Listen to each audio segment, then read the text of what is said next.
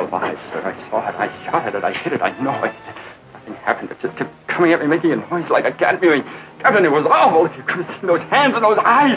Captain, you've got to do something about it. You've got... Is it human or inhuman? Earthly or unearthly? Baffling questions, astounding questions that not even the world's greatest scientific minds can answer. Gentlemen, do you realize what we've found? A being from another world, as different from us as one pole from the other. If we can only communicate with it. See? What happened, Doctor? In the greenhouse, I was working. I couldn't see. Yeah. Then, then a blast of cold air, and I heard Olson scream. Come here. Get in the corner. Now hold this in front of you. Stay by the light switch. 1.9. Needles hit the top.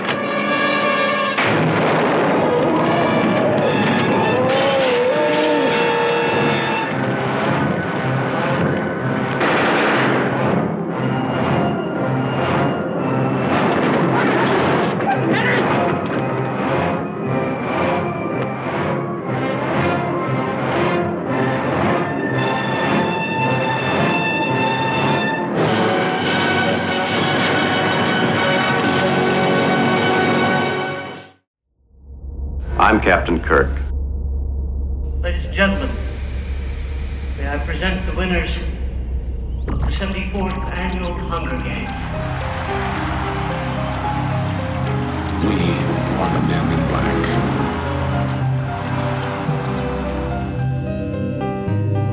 I'm the doctor, by the way. What's your name? Rose. Nice to meet you, Rose.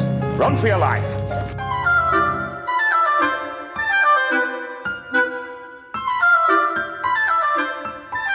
My name is Optimus Prime.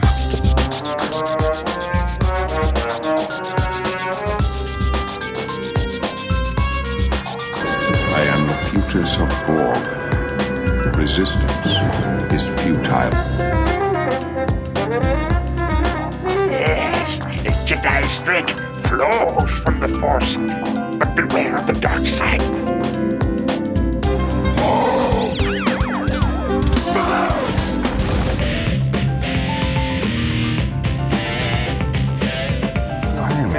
That's catchy. It's got a nice ring to it. I mean, it's not technically accurate. It's, it's a gold titanium alloy. I'm sorry, Dave. I'm afraid I can't do that.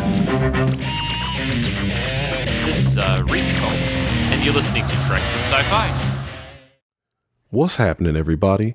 This is Mark Daniels from the Great Pacific Northwest, and you are listening to Treks and Sci-Fi, episode 459 for Sunday, October 20th, 2013.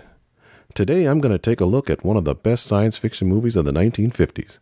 This movie is the granddaddy of all science fiction horror movies. It's the 1951 classic, The Thing from Another World. Before I get into this week's podcast, I'd like to thank Rico for giving me another opportunity to share with all of you another classic science fiction movie. I'd also like to thank everyone who took the time to listen to me today. Before I play the main title theme, I've got a message from the man himself. Rico, take it away. Hello, folks. This is Rico, and I'm just taking a little moment breaking into Mark's podcast for this week to tell you about a new shirt order that I'm putting together. This time it's not a t shirt for Treks and Sci Fi. We're going to do a polo shirt. They're dark gray, and they're going to be embroidered on the sort of pocket area or where the pocket would be, I guess. Uh, you're going to see a little Delta shield, like uh, you know the insignias on all the Star Trek shows and movies, and it's going to say Treks and Sci-Fi under that with the URL Treks and Sci-Fi www, you know all that stuff. Dot com under that to uh, to better get a better uh, idea of what these look like uh, just go over to the main site treksandsci-fi.com and the uh, right hand side of the page or so there if you look in the entertainment and news section you'll see a listing for the shirts there where you can order them. And you can also find this on our facebook group and on the forum as well orders are due in for your shirt uh, by october 26th that's only about a week away we're trying to get these out in the next month or so hopefully to have them uh, to wear to your holiday parties and get-togethers and look really sharp and snazzy so get those orders in soon these are going to be really slick really sharp uh, very uh, nice embroidered polo shirts for uh, the Treks and Sci Fi community. So get your orders in soon. Thanks. Bye bye.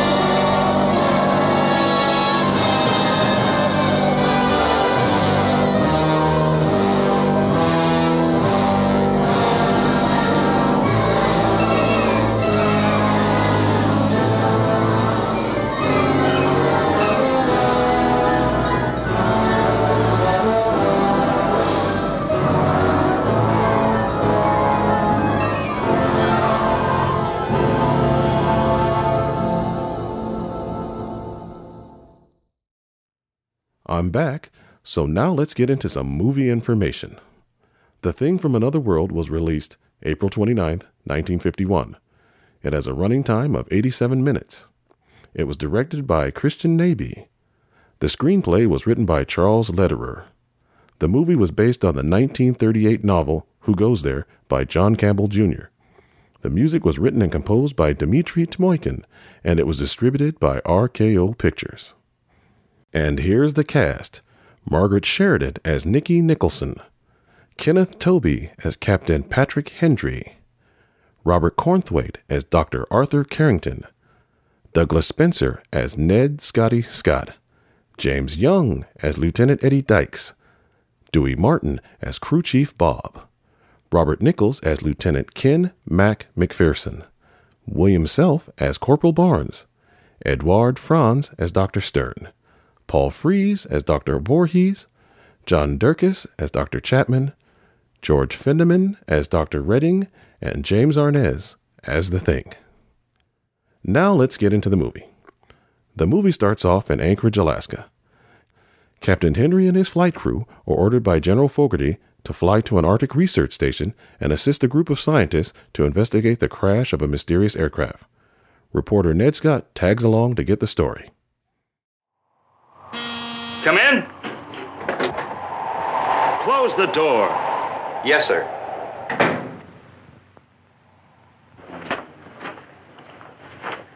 Good evening, sir. Red? That didn't take you long to get here. Not many places around here to hide, sir. Just got a queer message from your picnic party up north from Dr. Carrington himself.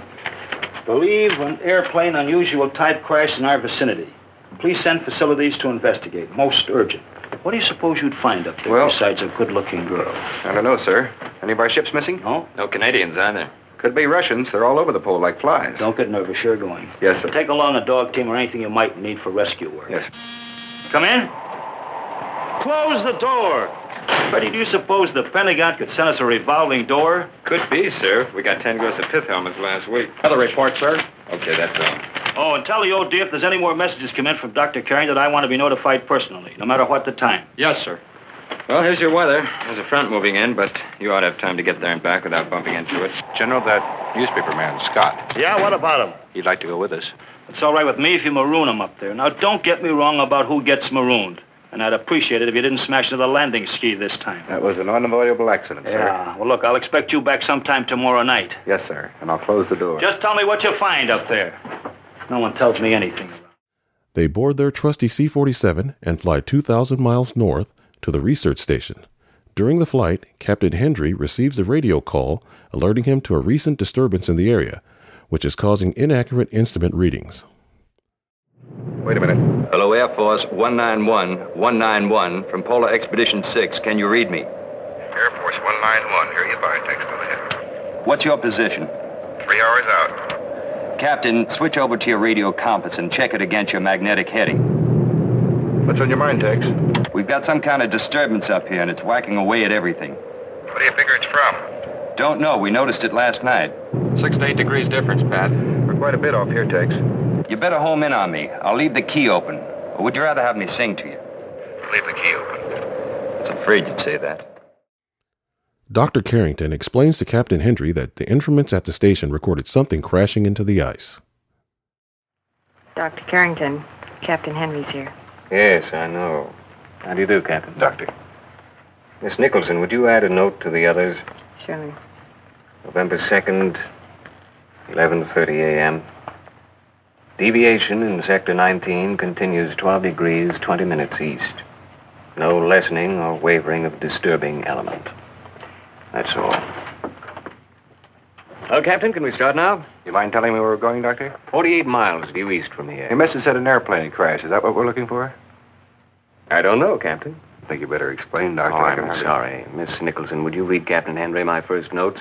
I was thinking only of the vagueness of my information. I dislike being vague.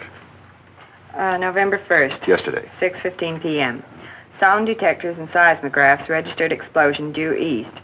At 6.18, magnetometer revealed deviation 12 degrees 20 minutes east. That deviation has been constant. We ran since into it just before we reached here. Such deviation possible only if a disturbing force equivalent to 20,000 tons of steel or iron ore had become, tons.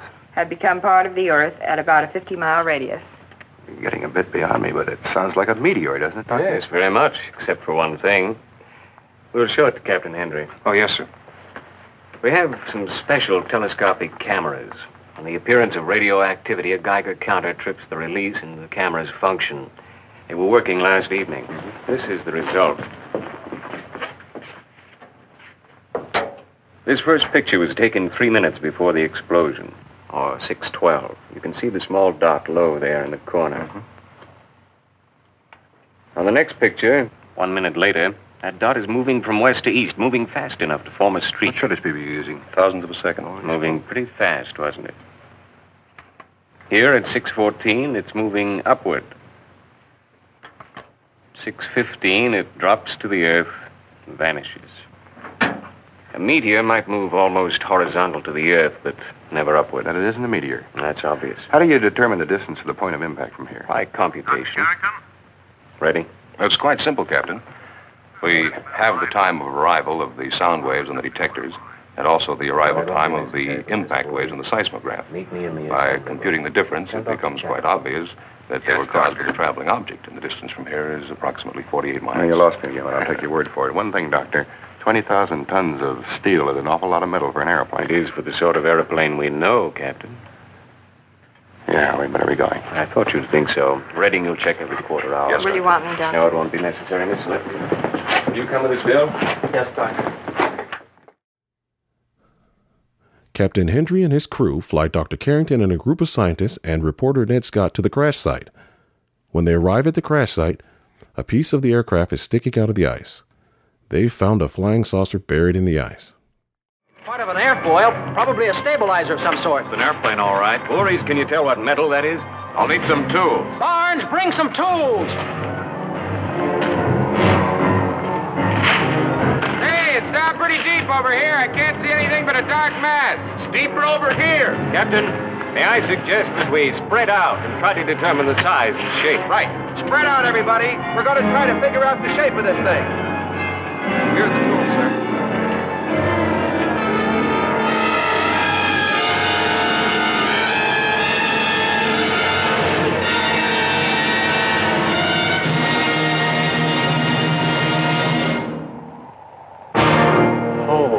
Holy cat. Hey. It's almost. Yeah. Almost a perfect. It is. It's round. We finally got one. We found a flying saucer. Can anybody see anything through the ice from where you are? Only an outline. Nothing but a dark shape. Here, seems perfectly smooth. No doors or windows. I can't see any engine. I doubt if we find anything we call an engine. Dr. Carrington. This isn't any metal I know. Probably some new alloy. Get some filings for analysis. Right. Captain, I don't think we have a chance of chopping through the ice with axes. I know, Doctor. We think so, too. We're going to try to melt it out with thermite bombs. Oh, excellent. They use thermite bombs to melt the ice around the saucer. They set off the thermite bombs, which causes a chain reaction and a larger explosion that destroys the saucer. After the explosion, one of Captain Hendry's men finds the pilot of the saucer frozen in the ice. Captain, I'm getting something over here. Probably a fragment from the saucer. You may salvage something yet.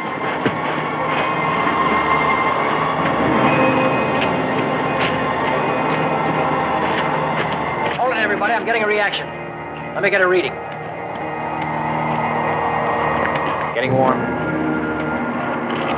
Hotter now.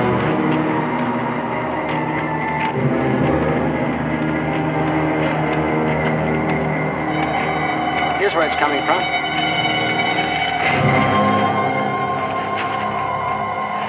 What is it? Looks like a man. Yeah, it's got legs and a head. I can see him. Yeah, he must be over eight feet long. Somebody got out of that saucer. Got out or was thrown out and frozen fast before he could get clear. Man from Mars. How do you propose getting him out, Captain? I don't know. Use more thermite. Not I this. Whatever's quickest. We don't have much time. Here's some axes. You can chop around and put the whole block in the sled and take it to the plane. I agree Get with that. started. Give me room. Bob, clear the sled off and bring it over here. Eddie, get the ship warmed up. And be ready to get out of here in a hurry. They cut out a block of ice containing the alien and fly it back to the research station. They make it back to the research station just as the storm hits. The storm has disrupted radio communications. The scientists want to examine the alien, but Captain Hendry tells the scientists no one is to touch the alien until he gets orders from his superiors in Anchorage. He then places the block of ice under guard. Lieutenant McPherson is the first to guard the block of ice. Captain Hendry's crew chief later tells him that the ice is clearing up and you can clearly see the alien. It's got really spooky eyes. Oh, Captain. Yes, Sergeant. Could I see you for a minute, sir? Sure.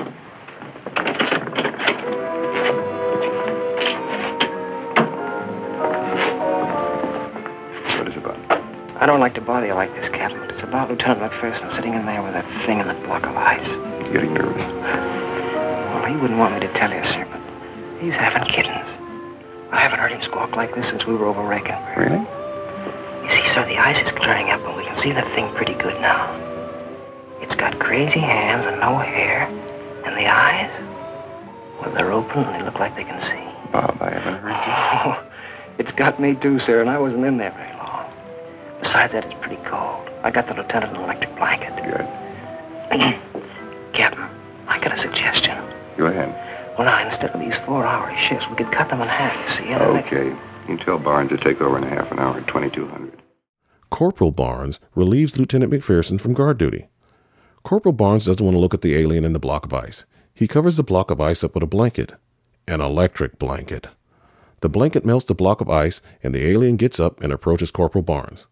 Corporal Barnes, of course, turns and starts shooting at the alien. Then he runs out the storage room and into the mess hall. Captain Hendry! What's the matter, Corporal? Dr. Chapman. Where's the captain? I've got to tell him. I've got to tell him that thing's alive. I saw it, sir. Chase me. That thing's alive. It's not dead. It's. Captain Hendry! That thing's alive, sir. I saw it. I shot at it. I hit it. I know it. Nothing happened. It just kept coming at me, making a noise like a cat mewing. Captain, it was awful. If you could have seen those hands and those eyes. Captain, you've got to do something about it. You've got. Mac, Bob, get some guns. Yes, Now, Barnes, what happened? I'm sorry, sir. I don't know exactly, but all of a sudden it was out of the ice and alive and coming at me. I shot at it and hit it. Nothing happened, so I slammed the door and ran. Easy, easy. I'm sorry. sir. Here, Captain. Eddie, take care of him, will you? Meanwhile, the alien leaves the storeroom and heads outside. The alien is attacked by uh, some sled dogs, and they rip off one of his arms. The alien, missing an arm, runs off into the storm. The scientists examine the severed arm of the alien and find it to be plant based. During the examination, it begins to move. The scientists believe that the alien lives on blood. Captain Hendry, would help me if you, any of you, would describe what you saw out there. Well, it was too cold to see well, but the dogs had him down tearing at him. Yeah, I saw him get up with three of them hanging on his arm. Then he threw one dog at the rest. When we got there, two of them were dead. Or they looked like they'd been through a chopper. Uh-huh. Where did you find the arm? It was partly under one of them, wasn't it? Could dogs tear off an arm? This kind of an arm Be careful, Doctor. Those barbs, or whatever they are, are very sharp. seems to be a sort of chitinous substance. Speak English, will you, Doctor? Something between a beetle's back and a rose thorn. Thorn-fingered, huh? Amazingly strong. Very effective if used as a weapon. very. We don't have to worry about that. Not with an arm off and out in that cold. He's dead now. He got along all right in a block of ice for over 24 hours. He was pretty spry for a guy with 12 dogs on him. He sure After was. losing an arm. Losing my mind. Amazing, isn't it? Amazingly strong. Strange. I was sure of it. That is uh, blood on the hand, isn't it, Doctor? Yes, but not his blood. Probably from one of the dogs. There's no blood in the arm, no animal tissue. Dr. Stern, do you have a look at this under the microscope? No, Mr. Scott, I doubt very much if it can die, as we understand dying. Only cats? Yes. Well, Doctor? No arterial structure indicated. No nerve endings visible. Porous, unconnected cellular growth. Just a minute. Imagine Just a minute, Doctor. It sounds like you're trying to describe a vegetable. I am. Are you getting all of this? Oh, for Pete's sake. Quiet, Mr. You know, Doctor, that could be why the bullets fired by Sergeant Barnes had no seeming effect. That's right. Merely holes drilled into vegetable matter. This green fluid here, like plant sap. We'll probably find it has a sugar base. Please, Doctor, I've got to Yes, ask Mr. this. Scott? It sounds like, well, just as though you're describing some form of super carrot. That's nearly right, Mr. Scott. This carrot, as you call it, has constructed an aircraft capable of flying some millions of miles through space, propelled by a force as yet unknown to us. An intellectual carrot. The mind boggles. Shouldn't. Imagine how strange it would have seemed during the Pliocene age to forecast that worms, fish, lizards that crawled over the earth were going to evolve into us. Look, On the planet from which our visitor came, vegetable life underwent an evolution similar to that of our own animal life, which would account for the superiority of its brain. Dr. Carrington. Its development was not handicapped by emotional or sexual factors. Dr. Carrington, you're a man who won the Nobel Prize. You've received every kind of international kudos a scientist can attain.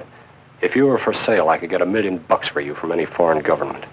I'm not, therefore, going to stick my neck out and say that you're stuffed absolutely clean full of wild blueberry muffins. but I promise you, my readers are going to think so. Not for long, Mr. Scott. Not if they happen to know anything about the flora of their own planet. You mean there are vegetables right here on Earth that can think? A certain kind of thinking, yes. You ever hear of the telegraph vine? Not recently. Or the. Is it the acanthus century plant, Dr. Stern? Yes. Go ahead, Doctor. That's your field. Well, the century plant catches mice, bats, squirrels, any small mammals, uses a sweet syrup as bait, then holds onto its catch and feeds on it. May I have a slide, please? And what's the telegraph vine? Well, a vine research has proven can signal to other vines of the same species, vines 20 to, well, 100 miles away. Intelligence in plants and vegetables is an old story, Mr. Scott. Older even than the animal arrogance that has overlooked it. That's one for Ripley. Look here. I took this from under the soft tissue in the palm of the hand. Seed pod. Uh-huh. Seed pod? Yes. The neat and unconfused reproductive technique of vegetation. No pain or pleasure as we know them. No emotions. No heart. Our superior. Our superior in every way. Gentlemen, do you realize what we've found? A being from another world, as different from us as one pole from the other. If we can only communicate with it, we can learn secrets that have been hidden from mankind since the beginning of.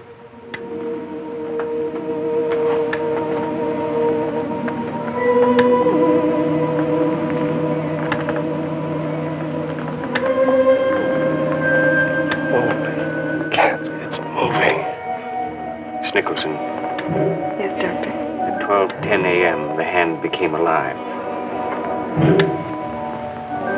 The temperature of the forearm showed a 20 degree rise. Because of this rise in temperature, I believe it was able to ingest the canine blood with which it was covered. I believe that this.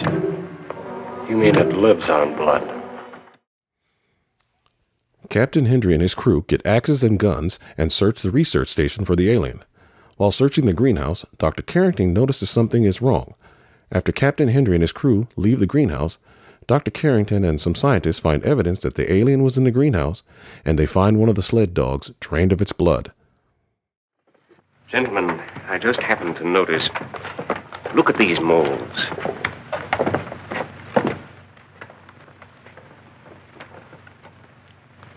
Well, they're wilted. The only thing A blast of icy air if that rear door was opened. Have another look at that lock, will you, Professor? Yes, Ten or fifteen seconds of such exposure would do it. Exactly. What would that lead you to? That it may have been in here. Without a doubt. Dr. Carrington, you were right. The lock's been forced and bent back into position again. The key's gone. Someone has entered and gone and locked the door from the. Outside. See how it glistens in the light? It's a smear of blood sap. From the wounded arm? You don't suppose? Open it, please.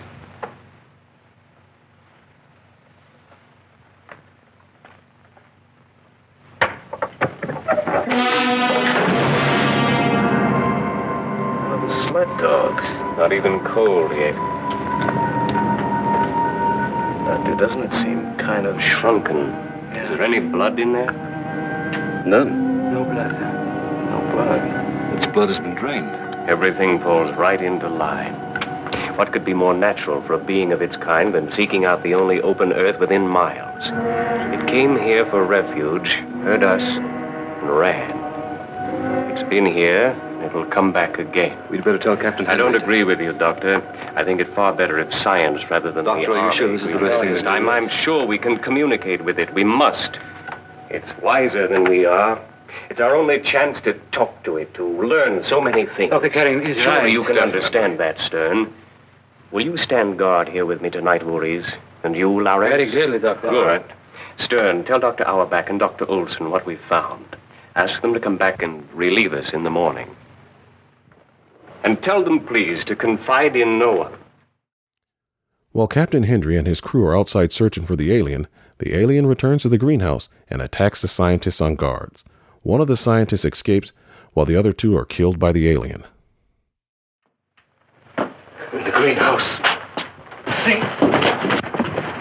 Barnes, get out there and watch that corridor. Somebody bring the first aid kit, please. Captain, this is my job. Bob, you better start warning everybody else in the camp. Does that speaker system work from here? Yes, the switch on the left goes to all rooms. Attention, everybody in camp. Stay where you are and bolt your doors. Our visitor has returned and is dangerous. Stay where you are until notified and bolt your doors. Stay where you are.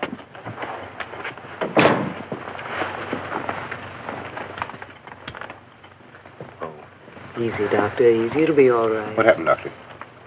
In the greenhouse, I was working. I couldn't see. Yeah. Then, then a blast of cold air, and I heard Olson scream. When I turned, the thing struck at me. Go on. I don't remember my head. I I must have fallen. When I came to, I saw Olson and Auerbach. They were. Give him some more of that. Get those axes. Go ahead, Doctor. They were both hanging from the beams upside down. They were dead. Their throats were cut. I crawled out from under. Was it still there when you left? I couldn't see. Captain Hendry and his crew head for the greenhouse armed with guns and axes. Captain Hendry opens the door to the greenhouse and finds the alien standing in the doorway.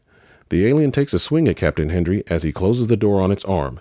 They barricade the doors to the greenhouse and keep the alien inside. Captain Hendry has a few choice words for Dr. Carrington.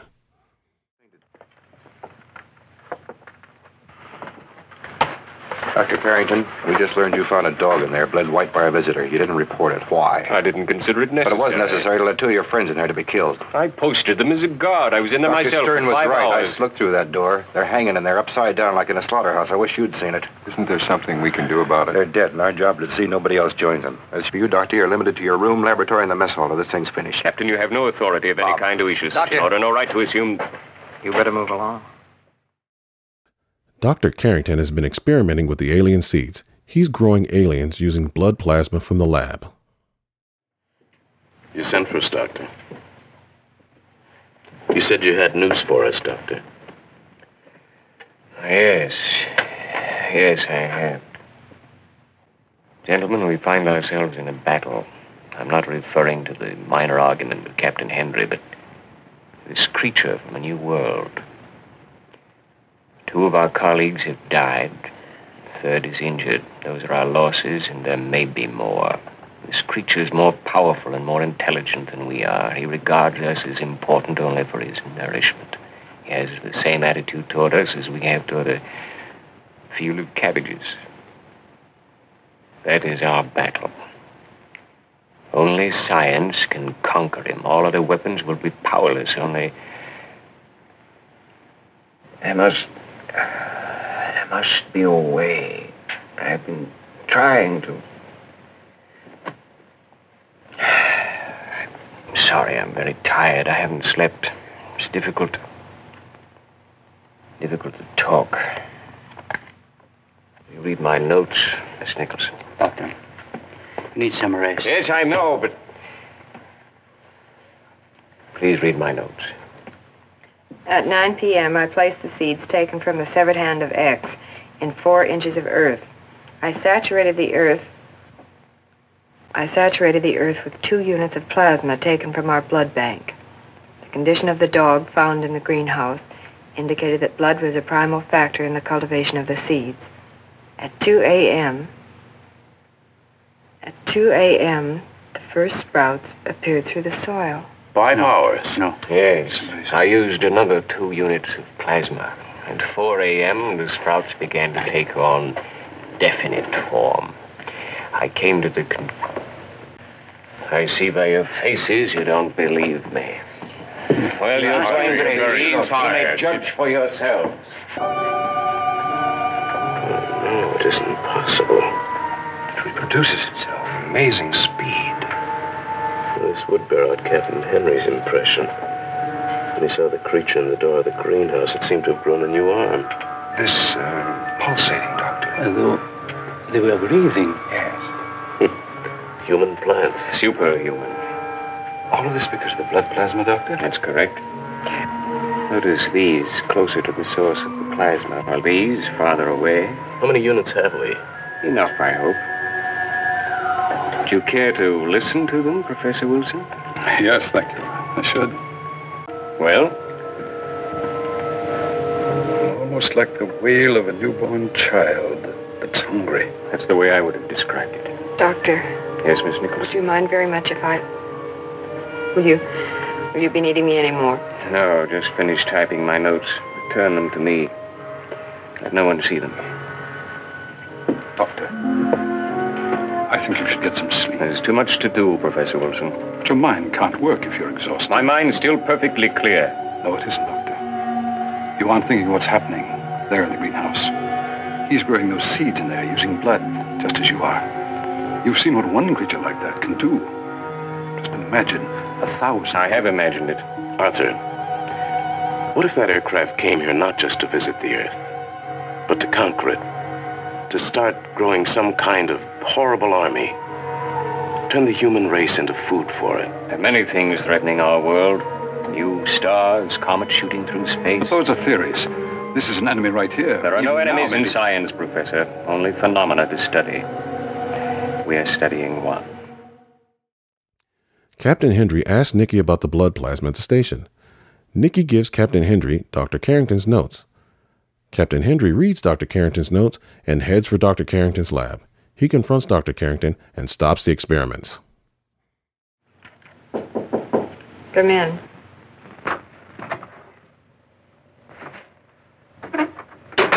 Hello, Pat. Hi. Nicky, I want to ask you something. Has anybody up here been hurt lately? Anybody shot or stabbed or operated on? No, that what is it in the greenhouse has been our first diversion. I brought up 35 units of blood plasma two months ago. What's become of it? Why do you want to know? I wondered why they're not giving it to Dr. Stern. They're giving him blood transfusions instead of plasma.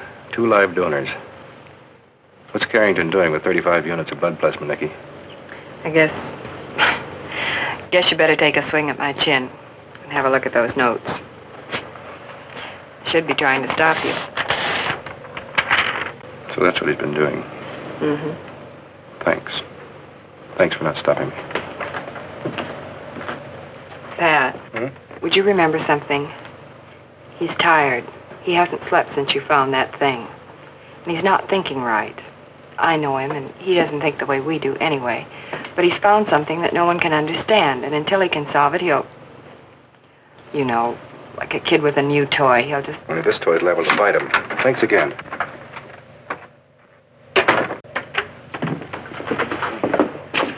Where's Dr. Carrington? Sorry, Captain. I have no uh, authorization to give you any. I'm very busy. I, I know you're busy, Doctor. I understand you've been doing a bit of gardening. Where are they? Why? Way to the nursery, Pat. I don't tolerate intrusions into my laboratory. Please don't touch. This is what your late colleagues are doing in the greenhouse, Doctor. Except this is a distinct improvement. What happened in the greenhouse was not my fault. We've read your notes, Arthur. Yeah? I think you should have consulted the rest of us. I have all the help I need. Your opinion has not been asked. It has by Captain Hendry, and I've given it to him. I'll repeat it for you. We're facing something unpredictably dangerous. The creature in the greenhouse is obviously multiplying itself in this identical fashion. And we have no way of finding out how much it can multiply. It'll need more blood, and it'll make every effort to obtain what it needs. It's been imprisoned and is therefore harmless. How can you be sure of our safety? Or more important, the safety of the world? Think of a thousand of such creatures. Ten thousand. Yes, it must be destroyed, and No. its progeny along with it. No. We can burn these. What about that thing in the greenhouse? You're talking like frightened school You're right. Doctor. I am frightened. The alien breaks out of the greenhouse and heads for the mess hall. As the alien enters the mess hall, they douse him with kerosene and set him on fire. The alien dives through one of the windows and runs off into the storm, covered in flames. The scientists and Captain Hendry's men devise a plan to fry the alien by making an electric flytrap. Then the alien shuts off the oil supply to the heaters. Hey, say that again. Oh, Nicky, not you too. He's sensitive about his You hair. too. I got hair. Well, it doesn't make you any prettier. No, no, your breath. I'm sorry. He's sensitive about that, too. I've been very upset lately. My... Oh, you ninnies.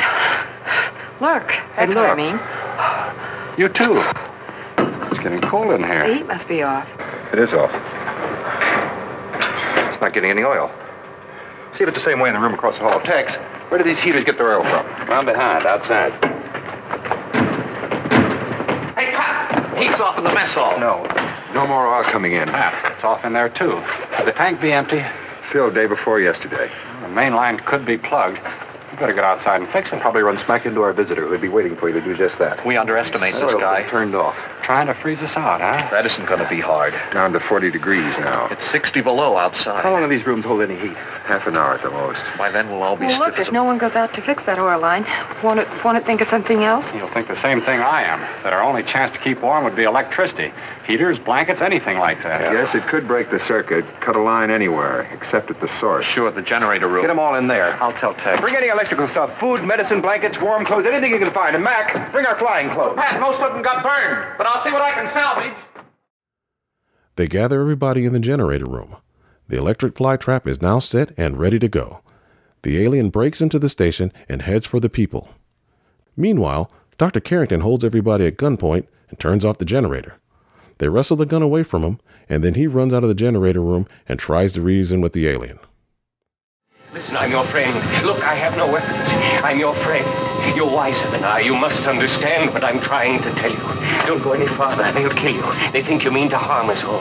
But I want to know you, to help you. Believe that. You're wiser than anything on earth. Use that intelligence. Look at me and know what I'm trying to tell you. I'm not your enemy. I'm a scientist. I'm a scientist who's trying. The alien brushes him aside and continues to the generator room. The alien steps into the trap, they turn on the juice, and they burn him to a crisp. The final scene of the movie, reporter Ned Scott finally gets to make his report about the visitor from another world. Tell General Fogarty we've sent for Captain Hendry. He'll be here in a few minutes. Over. Roger, over. Are there any newsmen there who can hear me? Over. Place is full up. Over.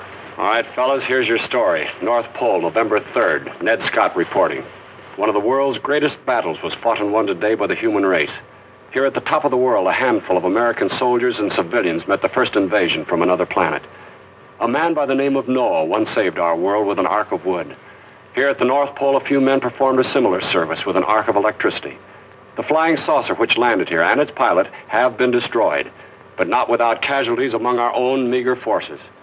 I would like to bring to the microphone some of the men responsible for our success. But as Senior Air Force officer, Captain Hendry is attending to demands over and above the call of duty. Dr. Carrington, the leader of the scientific expedition, is recovering from wounds received in the battle. Good for you, Scotty. And now, before giving you the details of the battle, I bring you a warning. Every one of you listening to my voice, tell the world, tell this to everybody wherever they are. Watch the skies, everywhere. Keep looking. Keep watching the skies.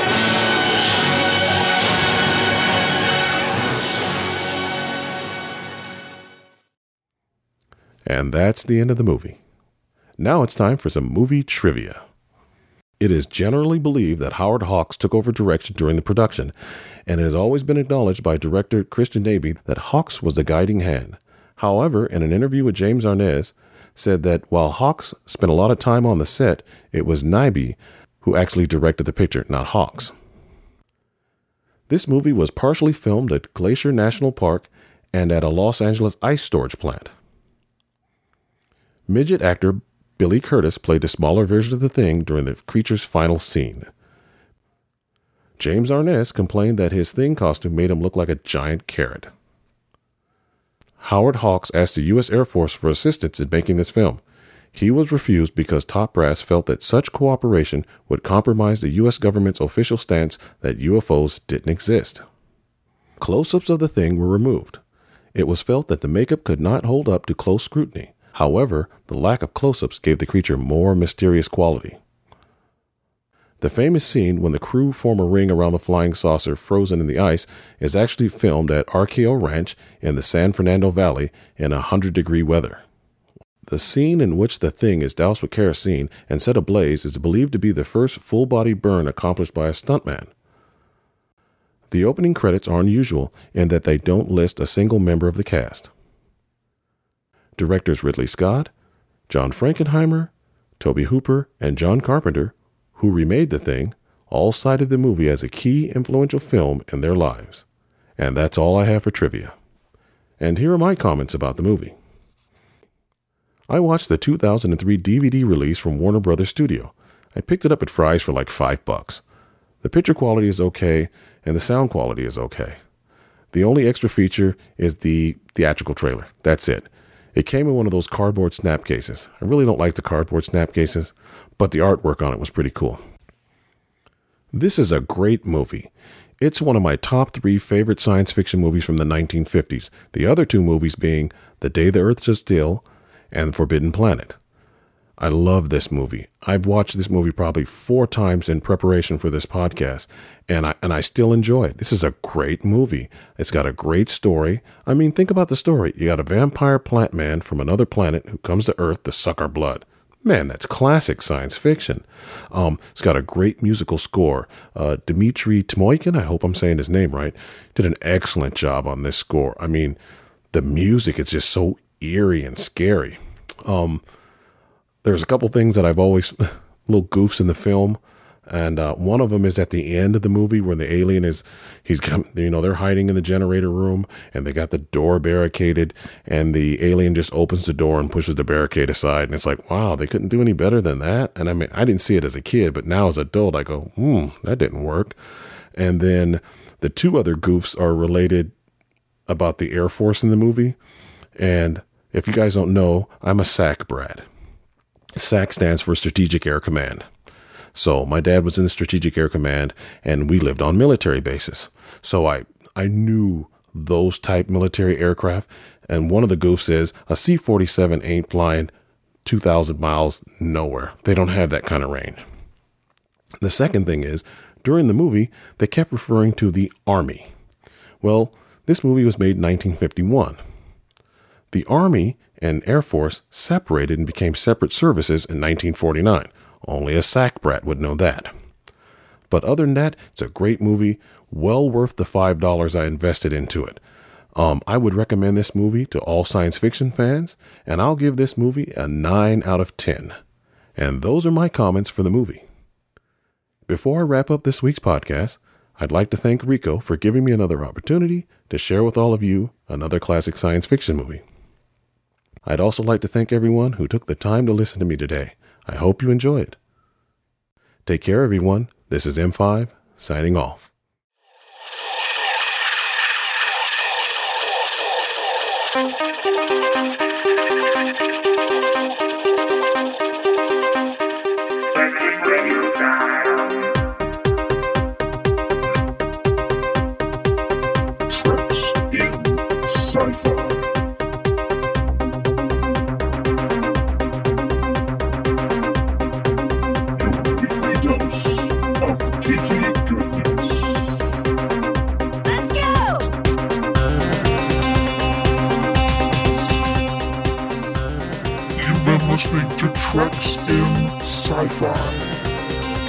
Forum at treksinsci-fi.com forward slash forum or write to Rico today.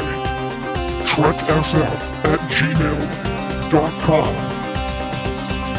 Until next time, live long and prosper. Treks in Sci-Fi.